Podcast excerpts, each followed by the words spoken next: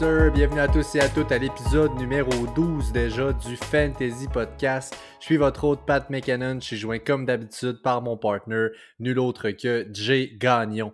Avant de commencer, sachez qu'on nous trouve sur Apple Podcast, sur Spotify et sur Google Podcast. Alors peu importe où vous êtes, on est là aussi et ça nous fait plaisir d'être là. Jay, comment ça va?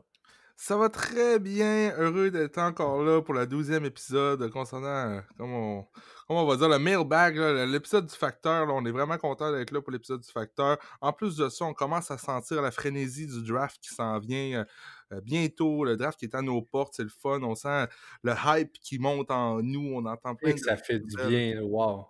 C'est incroyable. Pat, aussi, je tiens à mentionner pour nos auditeurs qui ne te voient pas nécessairement, tu es très à l'aise ce soir dans ton swag euh, robe de chambre euh, pour. Euh, je te trouve sharp à soir. Je te trouve sharp. En plein contrôle. En plein contrôle. Puis justement, je reprends le contrôle. Je vous dis en fait aujourd'hui au programme très très simple. On passe quelques nouvelles et ensuite, tel que promis, on répond à vos questions. Le facteur est passé. On va aller voir ce qu'il nous a laissé. Tel que mentionné, on commence tout ça avec les nouvelles.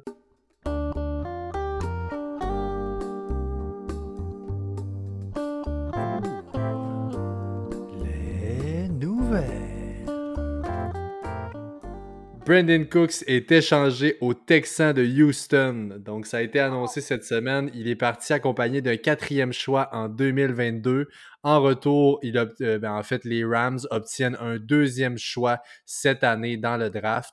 Euh, c'est donc dire en fait que Brandon Cooks, en six ans dans la ligue, a maintenant été échangé trois fois. Mmh. Donc, euh, il se fait un peu envoyer à gauche et à droite. Jay, je te laisse commencer tes impressions sur la nouvelle de Brandon Cooks tout de suite, quand c'est arrivé, je me suis dit, change-tu mes classements pour Cooper Cup, pour Robert Woods? Finalement, j'ai clairement laissé ça comme ça. Je voyais pas non plus, on a parlé, Brandon Cooks avoir un impact fantasy. C'était un gars à éviter pour moi. Maintenant, il arrive dans un, un ramassis de receveurs. Euh, Randall Cobb, Kenny Steele, Will Fuller, maintenant Brandon Cooks. Un beau ramassis de gars qui courent bien dans Puis voyons voir, euh, ça m'intrigue pas plus hein, cette transaction-là?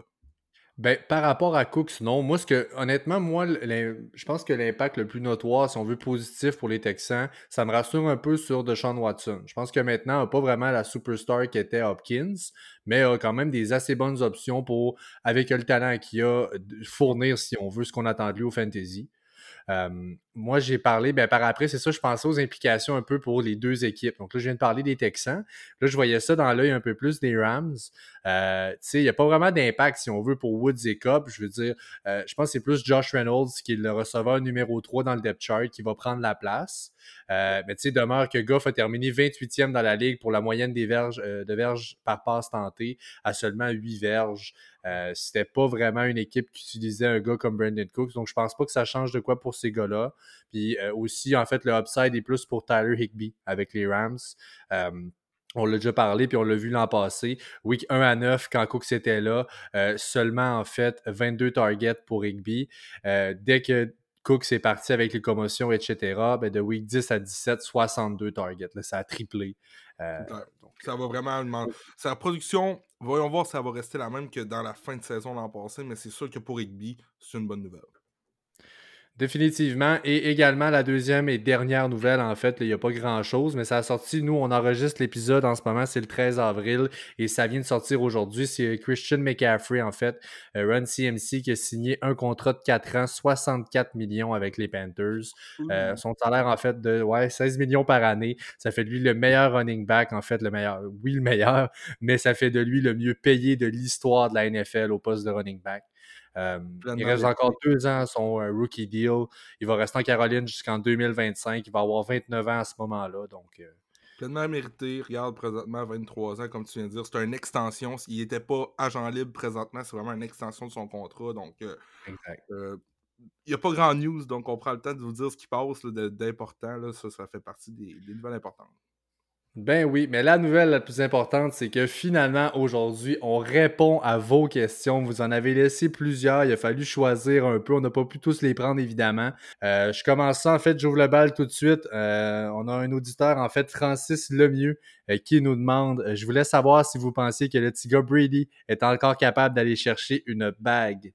Alors, Jay, je te laisse ouvrir le bal avec ça. Tout d'abord, merci Francis pour cette bonne question. Brady qui change d'équipe, c'est c'est super. Je vais vous dire que présentement, ce qui arrive dans le football, ce qui arrive partout dans le monde avec le coronavirus, ça ne viendra pas avantager des gars qui viennent de changer d'équipe comme Tom Brady ou des nouveaux coachs dans des nouvelles équipes parce que là, ils ne peuvent pas se voir pour l'instant. Si la ligue commence, euh, si la ligue commence vraiment au moment qu'on s'attend, ce qui est en août, ben là, les gars, il y a du temps qui n'auront pas eu, c'est du temps de qualité présentement qu'il y aura ensemble qui, qui, ne pourront pas récupérer. Je pense que ça, ça aidera pas pour Brady, le fait qu'il est pris chez eux à faire des FaceTime avec son coach pour un peu voir euh, qu'est-ce qui va se passer. Euh, je pense pas que c'est la bague à Tampa Bay cette année. Oui, je suis bien conscient qu'il va avoir une fantasy impact. ça va être bon pour ses receveurs aussi, mais ça m'étonnerait bien gros, malheureusement. Écoute, moi, la première chose dont je vais parler, en fait, c'est le virage à 180 degrés dans le style de son head coach. Euh, il passe du gars le plus sérieux du monde, en fait, Belichick, c'est Monsieur Football. Euh, il respire, il mange, il, écoute, c'est le football all day, every day. Euh, il passe d'un gars comme ça à un Bruce Arians avec qui il peut littéralement chugger une bière dans le parking après la game. Euh, écoute, une mentalité, en fait, il y a beaucoup plus à la vie que le football. Il est vraiment laid back si on veut. Je pense pas, en fait, que ce soit cette année. C'est sûr que là, Brady sort de la AFC. Donc, euh, les Chiefs avec Mahomes sont plus là. Les Ravens avec Lamar sont plus là. C'est sûr que s'il veut faire une run pour le, Super Bowl, ben, ça peut être bien. Mais écoute, la, la defensive line des Bucks a terminé première dans la ligue pour les rushing yards par match à seulement 74 verges en moyenne. Mais ils ont terminé 30e pour les passing yards par match à 270. Il reste trop de travail à faire là-bas au niveau de la défensive, au niveau all-around, si on veut, de l'équipe. Euh, je pense que malheureusement, ça, n'arrivera pas. Je ne suis pas certain que ce soit la place pour. Qui aurait parié sur euh, les Titans du Tennessee en demi-finale cette année? on ne sait pas. C'est rendu là. Qui est, en feu? Euh, qui, coordonne avec la mentalité de l'équipe aussi? Regarde, Brady, c'est un gros nom. Il a prouvé que c'était pas un, un choker non plus. Mais il peut vraiment. il peut le réaliser, sauf que ça m'étonnerait beaucoup ça serait surprenant. Puis Dieu sait qu'écoute, ça serait une histoire à la Brady. Puis si ça arrive, Dieu sait que personne ne sera surpris de un. Puis de deux, on fera juste encore plus dire écoute, il est déjà le GOAT. Et là, je pense que ça sera encore euh, juste plus dur de le rattraper. Euh, et dans la même veine un peu de Brady, il y a une question d'un de nos auditeurs qui est Alexandre Ricard. Euh, une question un peu plus humoristique, à savoir, est-ce que vous croyez que Gronk lâchera la WWE pour un comeback avec Tampa Bay, rejoindre Monsieur Tom Brady, Monsieur Football? Euh, écoute... Très étonnant. sais, je veux dire, je suis pas un expert WWE, là, en lisant un peu là-dessus, il vient de gagner, il y avait WrestleMania 36, qui est le plus gros event, en fait, qui est dans la WWE, et Gronk est arrivé là, en fait, comme étant, je pense, le host, et a gagné, en fait, le, WrestleMania 36. Alors là, je pense qu'il est bien parti, j'ai aucune idée ce que ça veut dire, c'est ce qui s'est passé. Et donc, euh, bonne chance à Gronk, mais je ne pense pas, M. Ricard, euh, qu'il reviendra malheureusement euh, dans la NFL. Je sais pas si c'est le fait qu'il a gagné ou c'est ton analyse poussée sur la WWE qui m'impressionne le plus là-dedans. Je trouve ça parfait. voir Gronk revenir avec Tom Bay, on va se le dire, c'est impossible, malheureusement. mais meilleur des succès à Gronk dans la WWE. Bon, maintenant, une question un peu plus sérieuse, puis une excellente question, en fait, que j'ai trouvée de la part de Vincent Duguay. Comment on détermine la meilleure défense dispo en fantasy? Euh, l'an passé, les Pats ont causé une surprise, mais affronté une division plus faible et n'avaient pas la meilleure défensive sur papier, malgré de très bons secondaires. Euh, il nous demande, en fait, faut-il évaluer la division, les pass rush, la tertiaire défensive, les unités spéciales? Regarde, année après année, on le dit, euh, la meilleure défensive fantasy, n'arrivera probablement pas la meilleure l'année d'après. Les statistiques le prouvent, ça change, euh, les match-ups changent, tout ça. Euh, moi, personnellement, je vais y aller de ma stratégie. J'aime beaucoup me prévoir d'avance. Y aller de deux, trois, des fois même quatre semaines d'avance pour voir les équipes qui sont dans les waivers, pour les stacker sur mon bench. Un spot que j'avais pas nécessairement non plus quelqu'un qui, serait prêt à jouer. Là, euh, des spots ouverts. Sur mon bench. Euh, j'aime ça faire ça. Et lorsque je sais que je suis en bonne direction pour les séries, euh, je prends vraiment plus d'avance pour voir, OK, bon, maintenant, les match-ups en série, ça s'enligne pourquoi. C'est sûr que c'est un petit peu vivre avec le stress, mais je vois pas vraiment la meilleure solution. Regarde, Pat, toi, l'an passé, tu avais les Pats. à la fin de l'année, ça commençait un petit peu à dire, oh, je vais-tu ailleurs, je reste-tu là. Donc, c'est vraiment, c'est une question de match-up, tant qu'à moi, ma perspective, c'est vraiment ça. Tu viens de parler en fait du fait que les, euh, les match-ups font foi de tout. Je je peux pas être plus d'accord avec ça. C'est la façon en fait de sélectionner la défense. J'ai regardé un peu, j'ai lu un peu là-dessus, les stats avancés. Est-ce qu'il y a une corrélation entre un élément particulier, euh, la production fantasy d'une defense? Il y en a pas. Écoute, il n'y a aucune corrélation à faire. C'est vraiment euh, c'est du hasard si on veut. À, mes yeux, c'est comme je vous dis, on regarde la cédule. Si on est au début de l'année au draft, on regarde l'overall. L'année passée, là, moi, c'est pour ça que j'avais pris les Pats. La cédule était pour la première moitié de l'année particulièrement, elle était hallucinante. Euh, j'ai sauté dessus, puis Écoute, je ne l'ai pas regretté. Euh, par, par, rapport à ça, l'année passée, à partir de ben, jusqu'à la week semaine 8, première défensive, 174 points. c'est 21,75 points par match. C'est complètement stupide. Pour une défensive, c'est tellement de points. La deuxième équipe là, euh, avait même pas fait 100 points, il y en avait 174. C'est ridicule. Après ça, contre des offenses, des offenses plus solides à partir de week 9, 15e def, donc milieu de peloton, 6 points par match. Euh, très, très ordinaire, les Pats. Donc, euh, c'est vraiment clairement les match-ups, en fait, qui font foi de tout. L'an passé, c'est fou. Il y, a, des gens qui voulaient trader pour la défensive des Pats. Dans du fantasy, trader justement pour une défensive, c'est rare. Là, on va aller la chercher, la défensive, dans une autre équipe ou quoi que ce soit. Ça n'arrivait pas l'an passé, ça allait arriver. Il y a eu des, des trade talks à propos des, des, défensives, puis ça, ça me fait un peu capoter. Mais ce qui est important aussi, c'est que c'est pas juste la défensive qu'il faut regarder. Il y a les unités spéciales aussi qui sont reliées au, au pointage fantasy. Il y a defensive plus unité spéciale, les toucher sur les retours de poté. Mais ça, on peut pas le prédire. C'est impossible. peu importe exact. C'est impossible de dire lui, c'est un excellent, à moins que ce soit Devin Esther qui était là dans le temps, mais ça, c'est parti. Il n'y en a plus des gars de même. Donc, euh, pour ce qui est de la défensive, regarde, la seule chose, c'est se prévoir d'avance. Si tu une bonne équipe, mmh. rouler avec deux équipes. Euh, si tu une bonne équipe côté fantasy, que tes joueurs roulent avec deux défensives dans ton équipe, ça peut être bon aussi. Maintenant, euh, Pierre-Luc Morin nous demande en fait, Derrick Henry peut-il produire au même rythme qu'à la fin de la saison passée, même avec les changements sur la ligne à l'attaque et les défensives qui l'attendront? Vaut-il un choix top 5? excellente question. Écoute, je vais commencer, Jay, pour celle-là. Je vais te laisser y aller juste après. Euh, un lien important à faire, euh, à faire, en fait, avec la saison incroyable d'Henry l'an passé. Il était running back 14 pour les matchs qu'il a joué avec Mariota, mais running back 2 pour les matchs avec Tannehill. Euh, c'est vraiment une énorme différence. Donc, pour répondre à la question, en fait, je ne pense pas euh, qu'il va conserver le rythme de running back 2 toute l'année. Parce que la question me demandait est-ce qu'il va avoir le rythme de la, saison, de la fin de la saison passée? Je ne pense pas que running back 2. Il y aura d'énormes performances, c'est certain. Euh, dès que les Titans tirent de l'arrière ou que le plan de match défensif parvient à arrêter un peu la course des Titans, Henry, évidemment, s'efface complètement. Il n'est pas du tout utilisé comme pass catcher. écoute, il n'y a jamais eu plus de trois targets par match l'an passé. Euh, c'est rien du tout. Euh, ça demeure un gars qui aura quand même au-dessus de 300 carries dans l'année. Euh, c'est une offense qui va lui donner un floor d'un bon au moins 10 touchdowns certains. c'est pourquoi même en PPR, en half PPR en fait, je classe avant un Camara comme mon running back 5 parce que honnêtement là, PJ tu vas en parler, je pense au niveau des match-ups et des points l'année passée, il, est match-up proof si on veut. Ben, c'est impressionnant. Il a, il a terminé cinquième running back full PPR l'an passé. Pour un gars qui, mmh. comme tu viens de dire, n'attrape presque aucun ballon, c'est très impressionnant. Il a prouvé que dans le red zone, il faisait des touchés. Il est là quand ça compte, il fait des gros jeux. Je voulais parler aussi justement du fait de l'ère Mariota et de l'ère Tannehill, comme tu viens de dire. Ça a changé sa, sa, production, ça.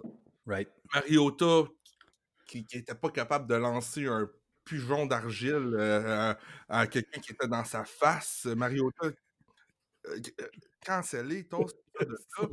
là, maintenant, t'as Tannehill qui arrive, qui était avec les Dolphins, qui n'a rien fait de sa vie, qui arrive là, finalement, qui, bang, est, relevant ben red côté fantasy et sur le terrain. Derek Henry, euh, Tannehill est toujours là. Tannehill va avoir, je l'ai dit dans l'épisode qu'on a parlé de cette division-là. Je vois Tannehill avoir une bonne saison. Je pense pas que c'est un feu de paille. Je vois aussi Derek Henry poursuivre. Regarde, on a classé tous les deux Derek Henry, moi, cinquième running back. Euh, moi, quatrième, puis toi, cinquième running back en half PPR cette année dans nos way too early rankings. Donc, ça reste que c'est un top 5 running back cette année, peu importe le style de formation de vos ligues. Et là, euh, on va développer la prochaine question, en fait, on va la développer un peu plus parce que c'est une excellente question, évidemment. Et ben, ça fait un bon round-up, si on veut, de qu'est-ce qu'on a pensé de la off-season. Euh, maintenant qu'on va, on la tourner un peu derrière nous, il va rester, bon, évidemment, le draft. Par la suite, ben, ça sera les préparatifs pour la saison. Donc, euh, on fait un peu un wrap-up avec ça. on se fait demander, en fait, quel joueur qui arrive dans une nouvelle équipe que ce soit un échange ou un agent libre, euh, verra sa production fantasy augmenter et à l'inverse, quel joueur verra sa production diminuer. Euh, nous, ce qu'on a fait, en fait, c'est y aller en quatre, si on veut, catégories. Donc, on y a été avec les gagnants, les gagnants qui sont restés et les gagnants qui arrivent avec une nouvelle équipe. Même chose pour les perdants qui sont restés et les perdants qui arrivent avec une nouvelle équipe. Mmh Donc, c'est un peu comme ça. On va y aller avec quelques-uns qu'on va passer là, pour chaque, euh, catégorie, si on veut. On commence avec les gagnants, en fait, qui sont restés au même endroit. Donc, les gagnants qui n'ont pas déménagé. Euh, moi, je commence, en fait, mon, mon grand gagnant à moi, c'est Kenyon Drake. Euh, je vais ouvrir le bal avec lui. À partir du moment où il a joint les Cards à la semaine 9, euh, Drake a eu une moyenne par match en fait de 19 touches, 102 verges, 8 touchdowns. Euh, c'est bon pour le troisième ranking, troisième au ranking des running backs en fantasy. Ça lui donne 20 points par match. C'est écœurant. Drake, c'est un bon pass catcher. Il a au moins 5 targets par match avec les Cards. ça me confirme, on veut l'utiliser dans la passing game. Un gros upside fantasy. Surtout sachant en fait qu'ils ont un des meilleurs field stretchers de la ligue maintenant en DeAndre Hopkins. Ça libère encore plus de place pour les genres de dump off à Kenyon Drake. Moi, je suis, euh, je suis très high sur Drake. Je pense que c'est écœurant que finalement David Johnson puisse quitter. Là, ça, lui donne tout l'heure du monde. On l'a tous les deux dans notre top, 12 cette année pour les running backs dans, notre classement. Puis euh, top 12, fin de, fin de repêchage, on n'arrête pas de. Sleeper. Cette année, ouais, quasiment un sleeper en première ronde, honnêtement. Là. Il fait tout sur le terrain. Puis lui, c'est clairement un winner qui reste pour les mêmes arguments que tu viens de dire. Tout à ça, moi, je regarde un gars que j'ai vraiment dans mon cœur, euh, que j'ai classé 8e running back cette année, Austin Eckler, euh, avec le départ de Melvin Gordon. Lui, il fait partie des winners qui restent. L'an passé a prouvé vraiment euh, qu'est-ce qu'il était capable de faire sans Melvin et avec Melvin. On connaît ses pass catching abilities. Maintenant, il va falloir qu'il mette un peu plus de l'avant. Ses running abilities, si on veut. sais. Mais Austin Eckler, clairement un gagnant. je le vois finir top 10, là, puis c'est même pas gênant pour lui. Puis on sait, en fait, moi, moi, je me suis démontré un peu plus high que toi, si on veut, sur Tyrod Taylor. Puis je pense que c'est là où il y a quelques personnes qui se disent bon, ben, sans Philip Rivers avec les dump et ainsi de suite, euh, écoute, ça ne pourra pas arriver. Euh, je pense pas, honnêtement, dans sa nature, Tyrod Taylor, on peut, on peut avoir le stéréotype un peu du, running, du quarterback qui est mobile, qui est rapide, mais c'est un gars qui est de, de nature, en fait, très conservatrice. Euh, il aime beaucoup check down la balle. c'est sûr que Eckler va avoir en half PPR, en PPR un excellent upside. Écoutez, l'année passée, il a fini running back 2. Euh, c'est pas compliqué. Il y a eu 993 verges par la passe. C'est absolument incroyable. Je pense pas vraiment que ce, euh, plateau-là va diminuer. Je pense qu'il peut atteindre les 1000 verges amplement cette année. Et c'est certain que de par le départ de Melvin Gordon, aura un certain floor euh, sur la rushing offense qui fait de lui, à mon avis, un running back 1, là, hors de tout doute. Moi, je, je, suis quand même très high dessus très, très winner. Regarde, si Melvin Gordon était là, on se poserait encore les questions en disant bon, qui est-ce qui va. Euh, qui est-ce qui va encore avoir le ballon, tout ça? Il y a Eckler, il y a Justin Jackson, que je crois qu'il va peut-être être à considérer au fur et à mesure que l'année va avancer, mais pas pour l'instant. C'est sûr. Ouais. Donc, euh, on a dit Drake, on a dit Eckler. Maintenant, allons-y avec un receveur qui va clairement être là, ou le, ou li, ou l'eau, l'option primaire à Minnesota, Adam Thielen. Adam Thielen, Stephen Diggs, bye bye, on en a parlé assez. Maintenant, Adam Thielen qui est là, qui est l'option d'un carrière accurate à mort. Euh, les targets vont venir vers lui, il va être là. Maintenant, reste à voir s'il pourra se démarquer, mais moi je pense que c'est vraiment un winner côté fantasy, Adam Thielen. Ben oui, puis tu parles de Diggs qui s'en va, je veux dire, bon, il est assez évident que les Vikings vont tenter de drafter un wide receiver. La passing offense a besoin d'un autre weapon. Mais écoute bien ça, Thielen, en fait, en carrière, lorsqu'il a au moins 9 targets par match. Et là, maintenant que c'est l'option 1, je pense que c'est un floor assez safe. Lorsqu'il a au moins 9 targets par match, il marque 22,8 fantasy points. Euh, écoute, c'est quelque chose. En 2019, il y a juste Michael Thomas qui a eu plus que 20 points par match. Euh, lorsque, quand, quand c'est le workhorse, si on veut, quand c'est le number one option, et je l'ai remonté en regardant ces stats-là, puis en, évaluant tout ça, j'étais pas aussi high au départ, puis je l'ai remonté parce que honnêtement, Écoute, il a struggle un peu avec les blessures l'an passé, Thielen. Euh, c'est indéniable qu'une fois sur le terrain, c'est une beast. J'étais pas aussi high si on veut, mais là, je suis complètement. J'ai changé mon fusil d'épaule et je suis très high dessus. J'ai vu ça. J'ai vu ça. Je suis bien content. Regarde. Mm-hmm. Euh, moi, Adam Thielen, c'est mon sleeper le plus haut. Si on veut, tu sais, les sleepers, je vais essayer de garder ça plus bas pour les, les drafts, euh, pour qui est-ce que je peux aller chercher à la fin d'un draft qui va m'aider à gagner ma ligue.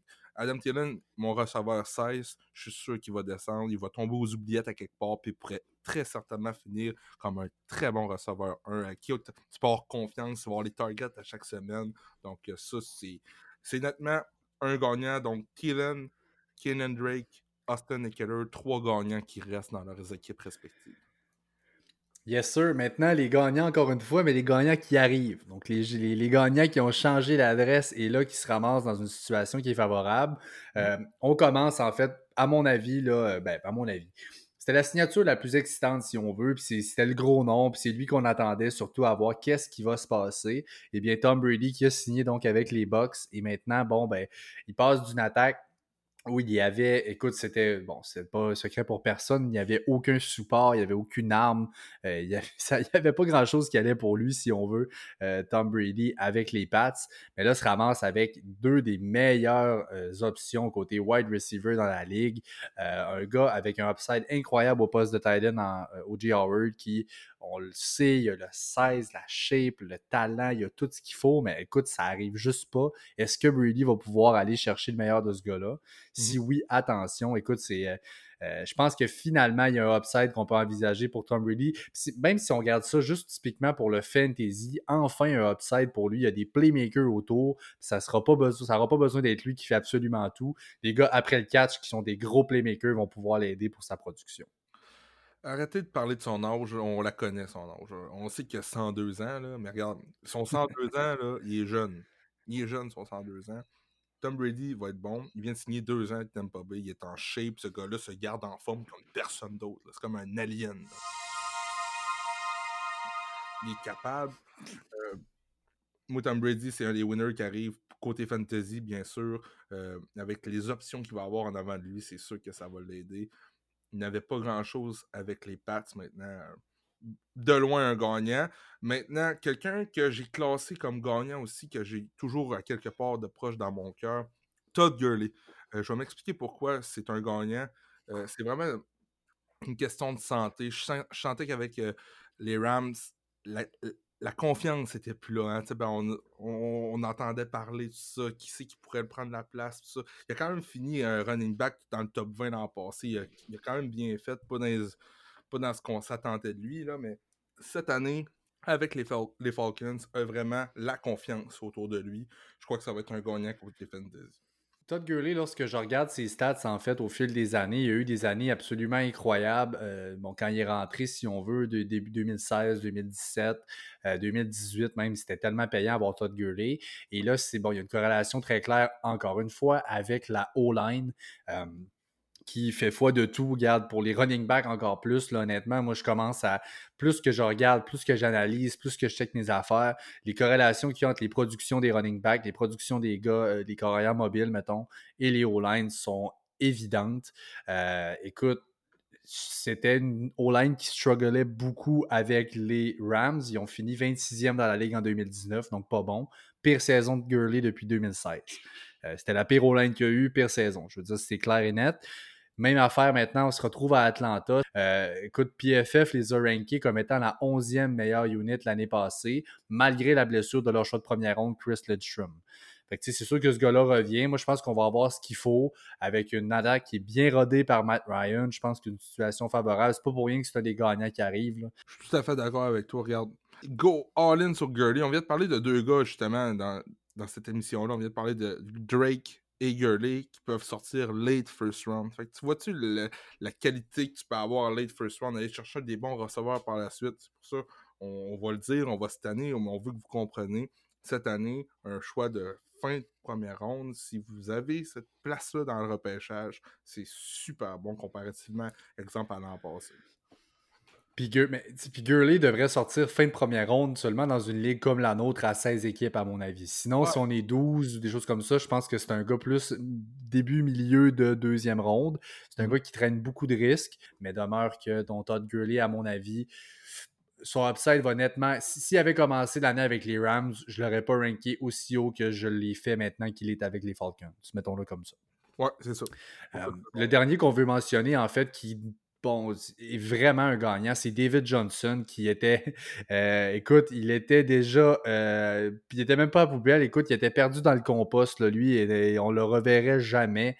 Mais là, finalement, il ressuscite, si on veut, ressort de ce, de ce tas de compost, ma foi, et revient, en fait. Il a euh, miraculeusement été échangé dans le trade avec DeAndre Hopkins, que personne n'a encore compris.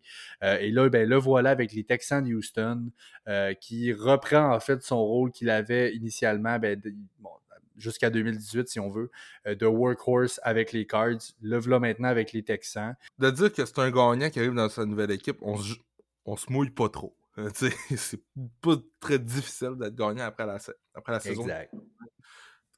Côté fantasy. Sauf que euh, une boîte à surprise, David Johnson, cette année. S'il est capable de rester en santé avec un gars comme Deshaun Watson à côté de lui, des receveurs corrects, je dirais corrects, un petit peu en haut de la moyenne si tout le monde réussit à rester en santé. Euh, pourrait être impressionnant, David Johnson. Il nous a démontré des belles habiletés à attraper des ballons aussi dans les années passées quand il était en santé. Donc, euh, non, moi, là, je l'avais mis au début comme à éviter. Maintenant, j'hésite. Tu regardes son classement, 22e running back, je le classe. Euh, c'est très loin pour un gars comme lui. Là, donc, euh, ça reste euh, très impressionnant. Pas impressionnant, mais ça reste quelque chose qu'il va falloir regarder de près là, pour ce qui est ben, c'est une denrée rare parce que c'est rare qu'on peut aller à ce rang-là, si on veut, comme tu as parlé, de 22e dans le draft et retrouver un running back qui a un upside qu'on a déjà vu. un upside qu'on sait qu'il peut atteindre parce qu'on l'a déjà vu faire ça. Maintenant, bon, est-ce que c'est le même running back que ces années-là? Non. Évidemment, les blessures l'ont rattrapé. C'est sûr qu'il y a un lien avec ça dans sa baisse de production à euh, Arizona.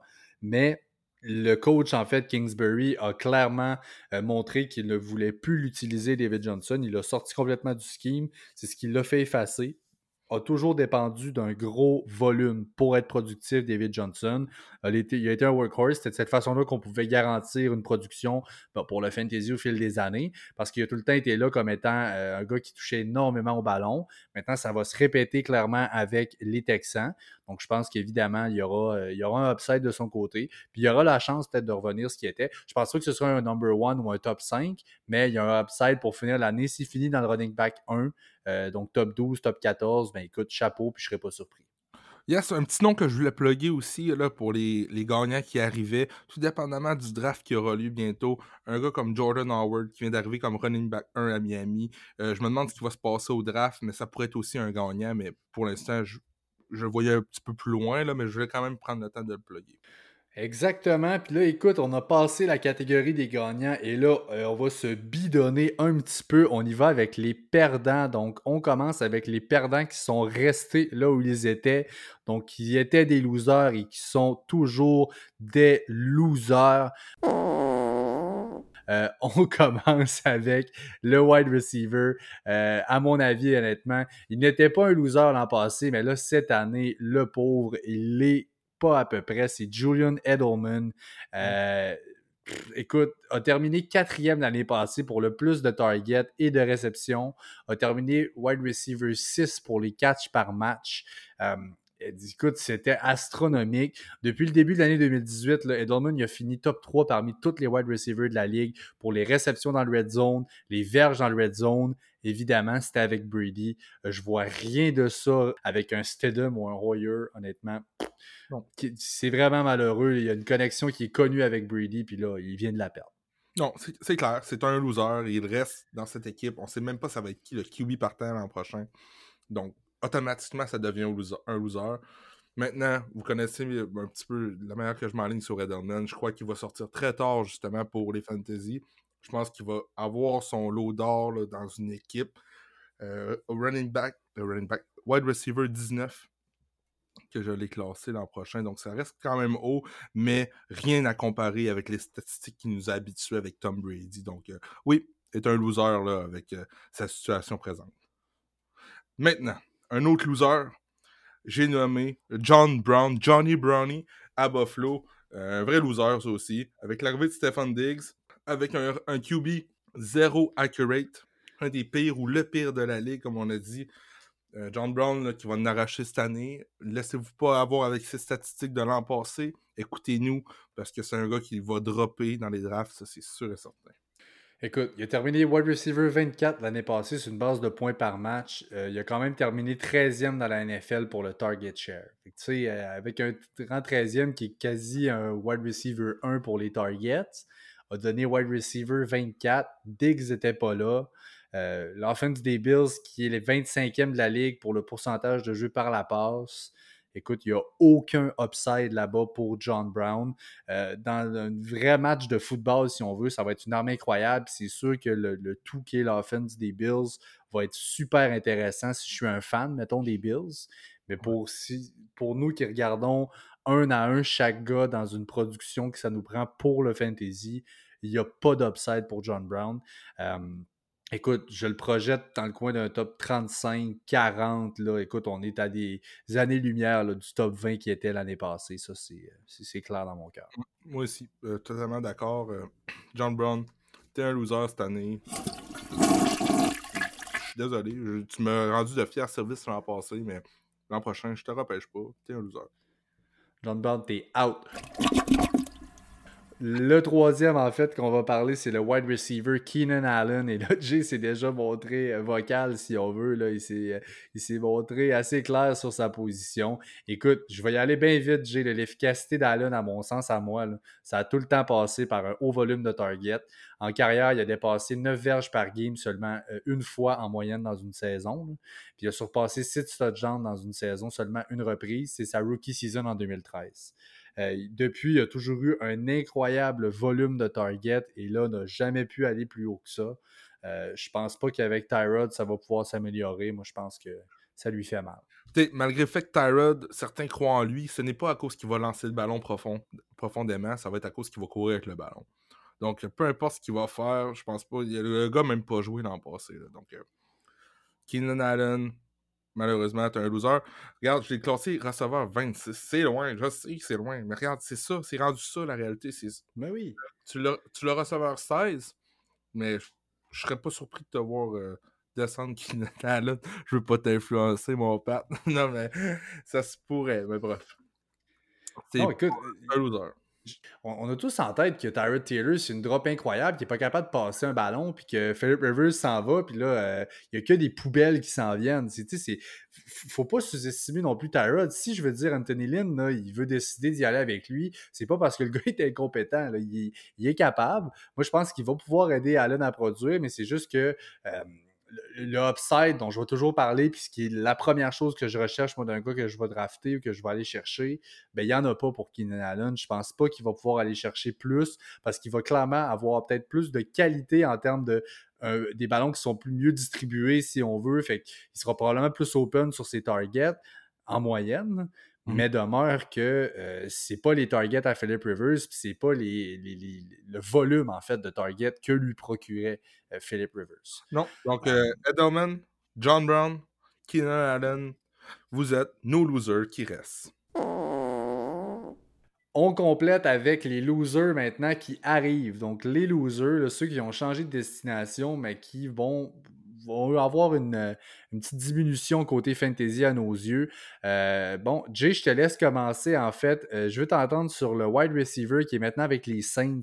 Euh, ça va être Emmanuel Sanders. Oui, regarde, c'est un nom que moi, je, je l'ai ranké quand même assez haut, Emmanuel Sanders, mais je veux le classer en tant que loser comparativement à ses productions des années passées. Non à ce qu'il va pouvoir faire, mais avec ses productions qu'il a déjà eues dans le passé, c'est un gars qui est habitué d'avoir 20-25% des ballons lancés au receveur.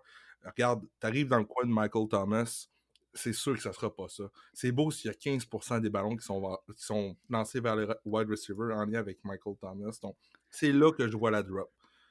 Il va avoir son impact fantasy, c'est sûr, sauf qu'il va avoir une drop côté qu'est-ce qu'on est habitué avec Emmanuel Sanders à voir année après année. Fait c'est pour ça que je l'ai classé comme étant un loser qui arrive. Écoute, moi, je veux continuer avec maintenant le running back qui est Melvin Gordon. Euh, en fait, si on commence une note positive avec Melvin Gordon, les touchdowns, en fait, devraient pas diminuer. Il a fini cinquième l'année passée pour les courses à l'intérieur de la ligne de 5. Euh, il a moins de 4 verges seulement en moyenne depuis cinq dernières saisons.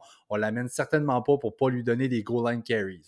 Euh, il y a quand même 23 touchdowns à ses 24 derniers matchs de Melvin Gordon. Donc, cette production-là de touchdowns ne diminuera pas. Maintenant, L'année passée, en fait, Gordon a un excellent 17 touches par game. Il a fait seulement 12 matchs. Euh, je viens de parler de Drake, là, en fait, qui est dans le top 10 de la ligue à 19 touches. Ben là, euh, 17 pour Gordon, c'est très respectable. Et avec tout ça, n'a pas pu faire mieux que running back 22 en FPPR euh, et running back 26, en fait, si on y va pour une base par match. Écoute, c'est pas bon. Il n'a pas réussi à être productif. Austin Eckler est plus dans les parages. Ben là, il y a non seulement Lindsay, il y a aussi Freeman qui, au moment où on se parle, est toujours dans l'équipe. Euh, Drew Luck est définitivement plus mobile que Rivers, donc une option de plus sur la goal line qui va, peut lui enlever des carries. Euh, c'est certain que son volume ne sera pas suffisant. Gordon, à mon avis, c'est un low-end running back 2. Euh, le, roof, le, plafond, là, comme on dit, le ceiling, n'est vraiment pas haut pour, pour Melvin Gordon. Il y, a, trop de monde là-bas. Il y a définitivement des gens qui vont le drafter trop haut cette année dû à son nom dû au nom de Melvin Gordon. C'est un gars qu'on est habitué de voir top 10, top 5 même dans les années passées. Moi, l'an passé, j'ai tradé pour Melvin Gordon. J'aurais peut-être pas dû non plus. C'est des noms. L'an passé, tu parlais de que Melvin Gordon a eu du succès dans le red zone à l'intérieur du 5. Ben, Philip Lindsay a eu du succès aussi l'an passé à l'intérieur euh, dans le red zone. Il a fait 7 touchés. Il a eu une bonne efficacité en dedans du 10. Donc, euh, c'est des statistiques qu'il faut regarder. Puis, bon, qui sait maintenant qui va être le primary dans la red zone, ça reste à voir, mais c'est des cassettes qu'on n'aime pas vraiment côté fantasy. Donc, euh, Melvin Gordon, c'est un loser aussi. Puis regarde, je vais compléter, Pat, avec Robbie Anderson, qui arrive avec la, les Panthers de la Caroline. T'as un DJ Moore qui est encore là. T'as un Curtis Samuel qui est encore là. Puis en plus de ça, on a parlé en introduction, t'as un McCaffrey qui vient de signer un contrat là-bas. Bon, bon, on coupe le ballon comment? Là? On peut pas l'envoyer à tout le monde en même temps, le ballon. C'est ça, Et puis on s'entend que, on s'entend que couper le ballon, tu te dis, on, une grosse, grosse partie du ballon, tu coupes le ballon en deux, puis tu en donnes une moitié à, McCaffrey, puis tu coupes le reste après. non, c'est ça. Puis, l'an passé, c'est sûr, c'était pas Bridgewater qui était là comme QB. Donc, on va peut-être mentir sur certaines stats, mais on connaît un peu Bridgewater. C'est pas le gars qui est reconnu pour lancer autant le ballon que Drew Brees, comme il était avec les Saints l'an passé. Il va lancer son 25-30, max 30 ballons par game, sinon ça va être des courses avec McCaffrey. Comment tu vas faire? L'an passé, les Panthers, c'est 55% de leur passe aller au wide receiver. C'est dans les plus bas de la ligue. Donc, à partir du 55%, tu fais ta pointe de tarte, puis là, tu mets, OK, DJ Moore doit avoir du ballon. Curtis Samuel, Robbie Anderson, McCaffrey et Ian Thomas doivent avoir du ballon. Donc c'est pour ça que je le classe comme un loser parce que oui, il va connaître des bons matchs, mais ça va tellement être incertain sa production que je me tasse et ça va être un loser euh, pour le fantasy. Ça fait le tour, en mhm. fait, de notre mailbag aujourd'hui. Donc, le facteur était passé. Il nous avait donné beaucoup de bons courriers. Puis là, ben, euh, on, y a répondu. Euh, écoutez, tout le monde, on vous invite à aimer, on vous invite à suivre et à partager euh, nos pages Facebook et Instagram à Fantasy Podcast et à nous suivre sur Twitter à Podcast, donc à commercial P-O-D-C-A-S-Q-U-E. chaque mention j'aime, encore une fois, chaque commentaire, chaque retweet, chaque partage, ferez ce que vous voudrez, honnêtement. faites quelque chose, ça nous aide beaucoup et on l'apprécie énormément, donc n'hésitez pas à le faire. Oui, et n'hésitez pas non plus à nous réécrire un email comme vous venez de faire, Gmail Fantasy Podcast à commercial gmail.com. On va prendre le temps, moi Pat, de répondre à vos questions via un podcast exclusif, une émission exclusive pour vous. Donc, n'hésitez pas à nous écrire. Nous autres, ça nous fait plaisir. On aime ça voir les, questions les plus loufoques ou les questions les plus sérieuses. N'importe quoi, c'est super bon. Donc, euh, n'hésitez pas à nous écrire à notre adresse Gmail. Dans le prochain épisode, on se les fait demander à gauche et à droite. Et bien là, on va vous le livrer. C'est le mock draft 2.0 en prévision du draft du 23 au 25 avril. Alors attention, euh, gros prochain épisode. Euh, je me suis préparé énormément. J'ai aussi, on, on, vous arrive avec quelque chose de gros. Merci tout le monde d'avoir été là. Passez une belle fin de journée. Salut, ciao. Ciao.